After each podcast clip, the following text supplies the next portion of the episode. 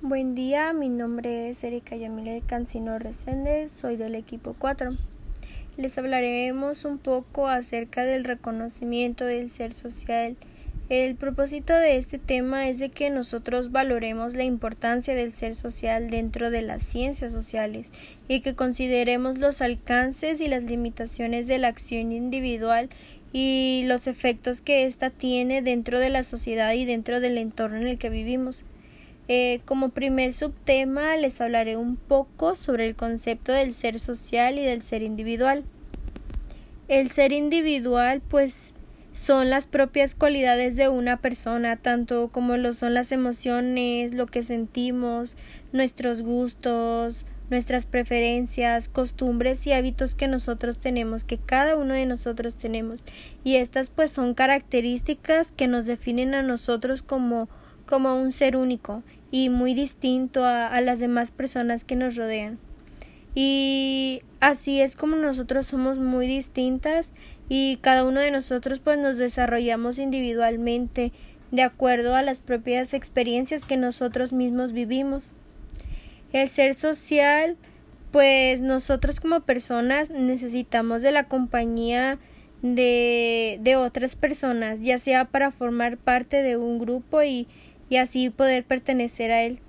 ya que nosotros como humanos necesitamos de los demás para poder sobrevivir en un cierto en un cierto límite. Y pues un ser social está y necesita estar rodeado por personas, ya que así es como nosotros pues nos sentimos bien y empezamos a acoplarnos al entorno en el que nosotros mismos vivimos. Un ser social y bueno, en este caso el ser individual pues debe de aprender a, integrarse con el ambiente social y poder convivir ya así en una, en una sociedad. Un este, una persona que está aislado pues este básicamente no puede desarrollarse como persona y es ahí donde nosotros siempre buscamos agruparnos en vez de aislarnos de, de las demás personas. Y dentro de esto, pues también se hablaba del proceso de, de sociabilización, que nosotros como seres humanos somos los que lo que somos gracias a nuestra sociedad y a nuestra cultura en la que estamos acostumbrados pues a convivir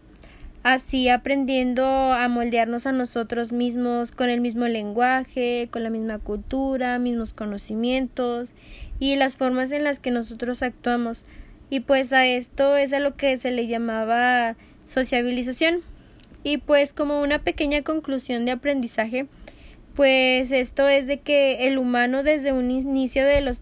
pues de los tiempos siempre ha, ha necesitado de compañía para poder sobrevivir. Y pues nosotros tenemos esa tendencia a estar siempre en un entorno social, rodeado de muchas personas, porque pues así es como nosotros hemos aprendido a, vivir y a sobrevivir, aunque a veces nacemos pues individuales. Y como dice en el libro, el hombre es un ser social por naturaleza, así